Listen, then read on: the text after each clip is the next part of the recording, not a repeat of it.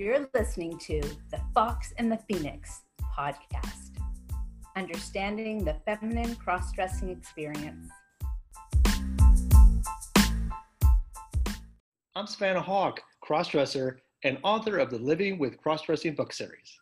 And I'm Julie Rubenstein, proud ally and co founder of Fox and Hanger, an online styling service for crossdressers and transgender women. Hey, Savannah. Hey, Julie, how are you today? I'm good. That's the story of, that's the glory of love.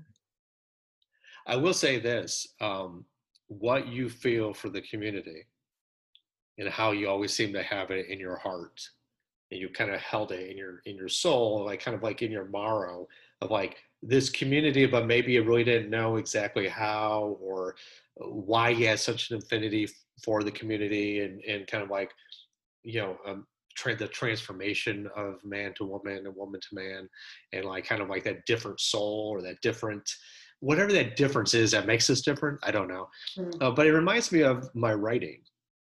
Like when mm. i i started writing when i was 18 well i wrote all sorts of little you know scratchadoos you know uh, prior to that.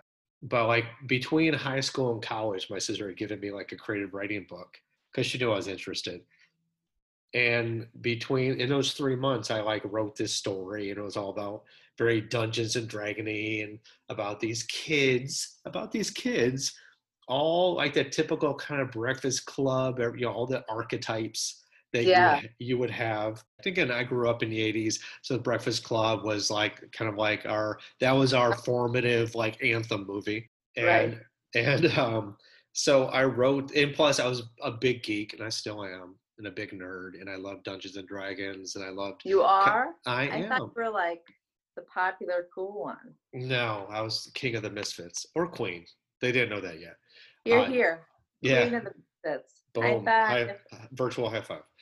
And so I wrote this story, and now that I'm looking back on it, I'm realizing that it was transformative. Each of these characters who whatever was going on in their life, whether they were the bully or the the scrawny geek kid or the popular girl or the mousy one or the jock, whatever their you know their archetype was or their trope was, when they got into this world, this like alternate world, which was very medieval, but sorceries afoot and dragons and things of that nature, they all had to do something different than they were and I, I realized that you know maybe that was also part of my own process of like doing something that was transformative or like how do you transform from who you are to who you're supposed to be and what's that journey like? I did not ever finish that story. Um, it's sitting in it's sitting in like a manila you know folder somewhere like you know a handwritten kind of deal. Right. And um but yeah, it, uh, it it's, it's the same type of thing. It's like I don't know why I wanted to write it, but it was important to me, and that served me well to write. 20 years, 22 years after that, decide to write the first Living with Crossdressing book. Yeah, it's it's really interesting um, how that kind of manifested itself. Yeah, and the idea that as teens and as children, the idea to kind of transform and tra- change ourselves to a kind of superhero version or a a different version of ourselves is always is a is a popular theme. Yeah, it's a popular space to be in, wanting yeah. to shift. Yeah, it seems to be to try to shed who you are or or being perceived as. And Breakfast Club was a really big kind of uh, part of that. It's like they all were perceived as a certain thing until they all sat around all day in detention and realized that none of them were that way. How far did you get in the story? Uh, I ended up being, I want to say it was, when I typed it, it was single spaced. And I think I made out 100 pages. So in reality, it's probably like 160 pages, like in a story, which was pretty uh, pretty impressive for me for not having done it before. I dedicated, made sure I did X pages a day every day, and then college hit, you know, and, and life hit. So I never went back to it until way later in life. Um, I don't know if it would stand up. I don't know if I could rewrite it in any way. Right. I'm on to other things. Obviously, you know, there's this podcast I'm doing called The Fox and the Phoenix. So that's taking. You're doing a podcast? Why didn't Yeah. you tell me? Oh, I'm sorry. Do you want to be a part of Oh, it? Oh, wait. Wait, we're there. This yeah, we're it. there happening. It's Yeah, right now. right now. um yeah the writing a book is a trip it, it's a it's a trip and it takes some discipline and commitment and for me when i was writing a book i just got to the rough draft and i'm like i do not want to continue on this path it is all about how i'm breathing but i i Mm. picture i had a, a friend that that passed that was like a sister and i wrote we met at boarding school and i wrote about that whole experience and it flashed back each chapter flashed back to like quote present day which is going back to her funeral to like the memory of back in the day. And when i was writing the book i just i often get visuals of water that kind of speaks to me. And i had never written a book before and i just kept on getting this visual of water like keep swimming. Like i don't know what i'm doing but it was i was doing the crawl stroke as i was as i was typing I, actually i wrote most of it on my phone and then when i switched to the wow. to the keys i like it felt like i was typing like using a piano or something so it was like i was swimming the crawl stroke with like those weights on my legs and then when i switched over to the the laptop it was like the weights are free and i was free to roam but yeah it's you got to be committed to it right i mean and once you're finished with the thing i was told by my editor that i know when the last page is like i know when the ending was i just know just keep on getting it all out right Yep. that crappy first draft. And then when I was done with it, it was almost like, okay, that was a story for me, written by me. And the idea of going back and writing a, another draft of it was just like, no, Yeah. But that, you know, that's, but it, but it worked for you. And that was Yeah. the most important thing.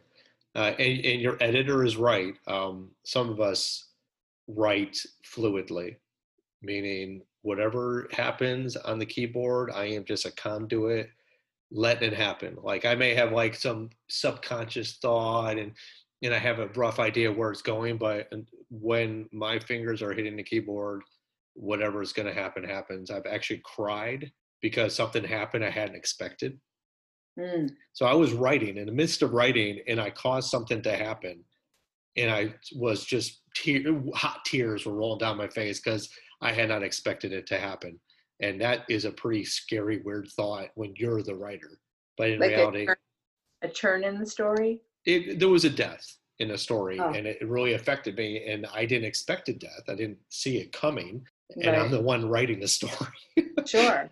So that's how I write. I don't write with an outline. I don't Mm-hmm. write with the whole thing kind of fleshed out in skeletal outline format, and then I just follow all the all the beats.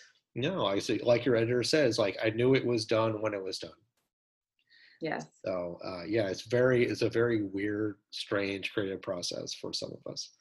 And then when you're finished, the idea that I pissed the editor off really badly, and this editor was like someone I knew. She was a a teacher of, of mine that we had.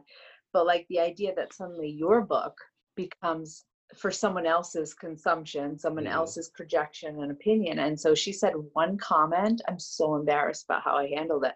But she said, and it wasn't even a put down. It was just like come up with your three themes. Like it wasn't even bad. And I got so I'm sure there was something else, but I got so agitated that I was just like, all right, Columbia. Like I really wrote this in an email where I was just like laying into her and so sensitive and never write about someone you love that dies. Okay. I was so the grief was so there, Yeah, right? That I just burnt that bridge like as soon as I pressed send and I was like, yeah, I yeah. That but was, like, but the thing is, is you. I don't think you ever intended it to be public consumption. I think you thought it was this would be a great idea to do this. I think in the back of your head, you knew it was for you. like I was driven. I Yeah. knew it after the fact when I said this comment. I'm like, wow, that was mean to this person that's been trying to help me this entire crawl stroke across, you know, this Yeah. entire time. I just pissed her off. Where do I go from here? Oh, yeah, I've just spent an entire year of my life grieving, locked in an office while my husband and daughter survived off, you know, the land or whatever. I don't know. Thank you very much. Shout out to them. But like for being so supportive. But I just that was how I handled my grief was to just throw it full force Mm. into this creative outlet and just just you know keep on i just had such a clear vision i did visualize it like you know how when you have your book at like the airport at one of yes, those like Hudson it- News. That was just like where I pictured it. Like I really did picture it something that everyone, she's such a character that everyone would relate to. Her Boston accent. What do you mean reading accents are so stressful on the, you know, person's mind? No, it has to be like I was so desperate to bring her back to life in some form. Mm, And I thought that her charisma, her she was a character like Yeah. no no one else I've ever met and I was so desperate, I realized, to bring her back to life. I wanted to capture her for all of time. And then at the end, I realized that no, I'm not going back there to do edits and relive that. And yes, it, it was just for me, but it was really after the fact that I realized it was very intense, nice. very intense. I mean, I, I can see it. I know it, it's there was a lot of grieving involved for you, but for me, I get it. I get like. I mean, even my fiction work is very important to me and very personal to me, uh, which is why I cried when things happen. I mean, these Yeah. characters are very. These are fictional characters, and I, I, you know, I have an affinity for them, and that not including the living with cross dressing series. I mean, that's that is me you talk about like you talking about your friend in an autobiographical way i mean or biographical way and for me i'm like i'm talking about me i'm talking about like things that are close to my heart and like deep in my soul so your relationship. You're talking about your relationship with figuring out cross dressing and how it doesn't fit in this perfect shape No. as you or as you wish it to be, but you found a rhythm that that works for your life and just yeah, that's gotta be super personal because you're living with it. You're you're living with cross dressing. Did you know that? that is a good title i should use that Use that. but you know what this is what i'll say it's like you know you're talking about like eh, live the living with it should not be taken into a context of you know you i'm i'm living with an affliction. When i say i'm living with it is because i'm living it. Mm, and that's you said it was like well you know i'm going through all this stuff and i'm finding the way to navigate it but at the end of the day i want me as you see me today all glammed up i want Yes. this to be just every day. Not every day living as savannah every day but just going out and being like oh hey it's a, a savannah day. Like the neighbors wave to you and then they see you walking the dog and they're like oh hey savannah. And like e- everybody just knows and everybody accepts and this is not Mm. something i have to think about. This is not me like looking out the garage door to make sure the neighbors aren't looking.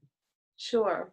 you know and it's like in one day we're we're going to get there you and i which is part of our pledge to each other and to our people listening is that that is part of our goal to Yeah. make cross-dressing normal. It's not to be feared or it's not to be stigmatized that it's just a part of life.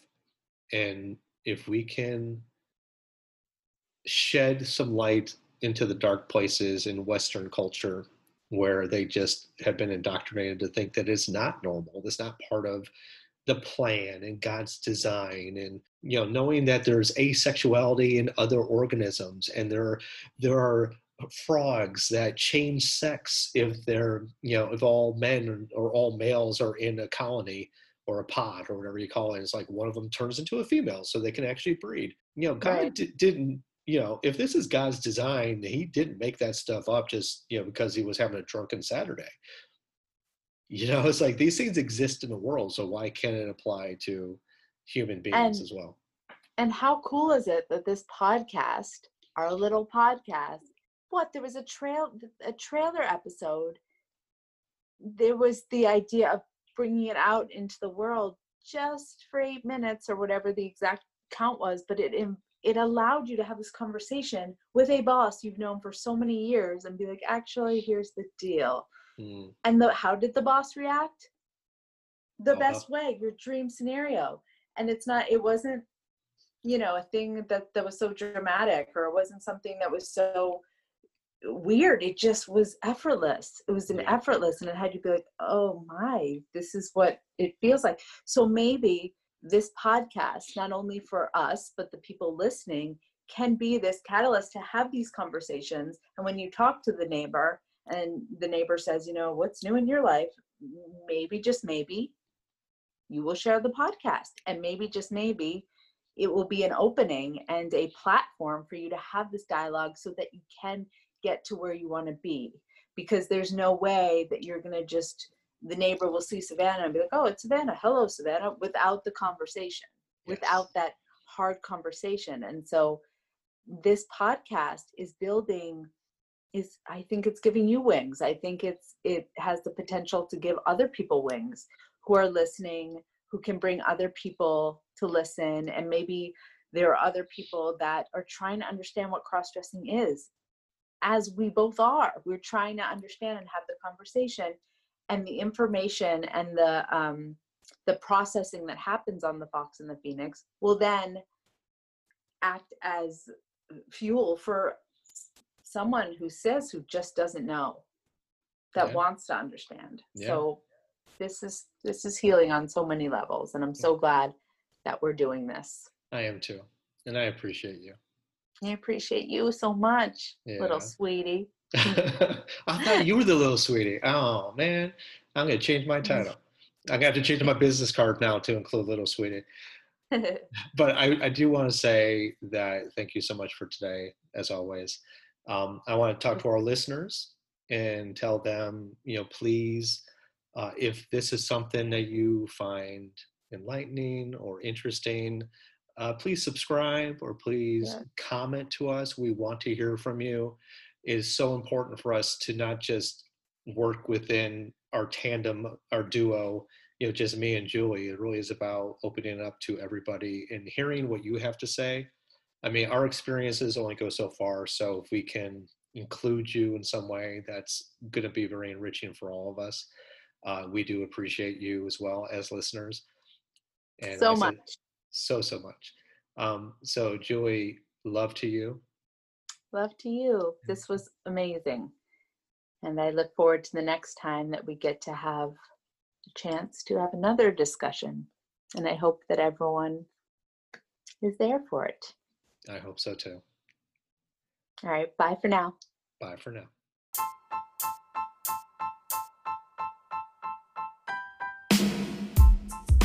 You can find me on Facebook at Savannah Hauk or at Living with Crossdressing and on Instagram at Savannah Hauk. Remember, that's H A U K. And to learn more, go to my website, livingwithcrossdressing.com. And you can find me on Instagram and Facebook at Fox and Hanger or at MTF Style, as well as on our website at foxandhanger.com. Julie, it's your moment. the Fox and the Phoenix podcast uses Anchor, copyright 2020. Yes, nailed it. We would love to hear from you because your story matters.